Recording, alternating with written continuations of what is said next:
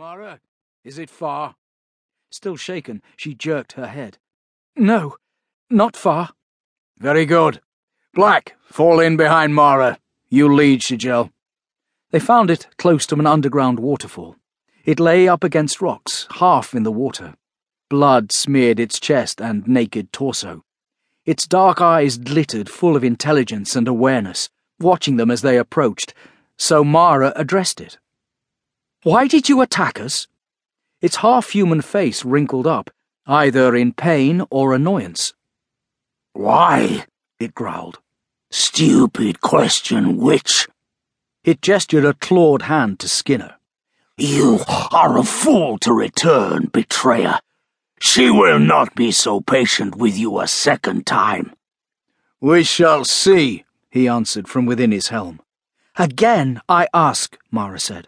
Why attack? You are no match for us. It bared its teeth in something like a hungry grin. No, but our mistress has spoken. You are no longer welcome, and I honor our mistress. You, it gestured again to Skinner, weakly. Himatan shall swallow you. Mara frowned, troubled by what seemed a prophecy, and she crouched before it. What do you?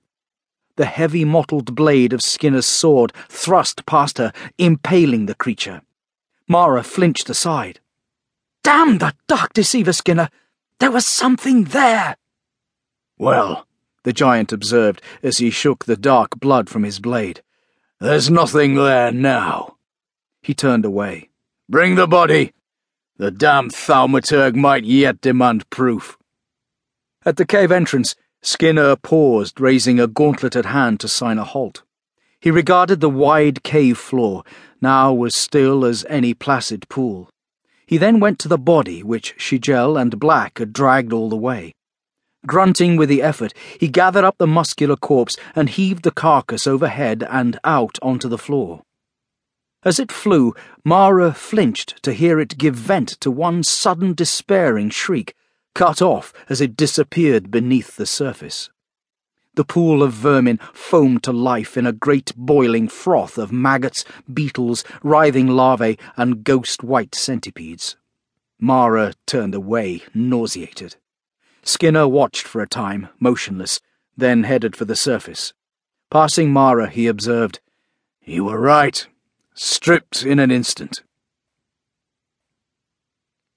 Saeng woke up feeling worse than she had in a very long time. She was shivering cold and her clothes hung sodden and chilled. Her hair was a clinging damp mess, her nose was running and her back hurt.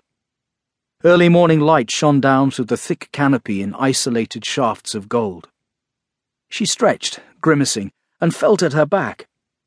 She'd slept curled up on a nest of leaves and humus piled in a nook between the immense roots of a tuolang tree. Her umbrella stood open over her, its handle jammed into a gap between the vines that choked the trunk. Hanu stood to one side, his back to her. Standing, Saeng adjusted her shirt and skirts and brushed ineffectually at her matted hair. She pulled the umbrella free and closed it. Hanu turned to her. "Thanks," she said, indicating the umbrella. He nodded within his helm, which glittered with its inlaid jade and lapis lazuli mosaic. A suspicion struck her. You stood there all through the night? Again he nodded. That struck her as inhuman, which made her rub her arms and look away, an ache clenching her chest. Don't you need to sleep any more? Little, he signed. I'm sorry. Don't. Deciding not to pursue that any further, she scanned the jungle. Hear anything in the night? Many things come. What's that? Many things? What? Night animals, wild pigs, monkeys, a fire cat hunting, ghosts. Ghosts? What do they look like? Dancing balls, white light. Oh, them. Wanderers. Spirits doomed to search eternally for some lost or stolen thing. People greedy in life. Sometimes, though, she knew it could have been a sad affair with one hunting a lost love.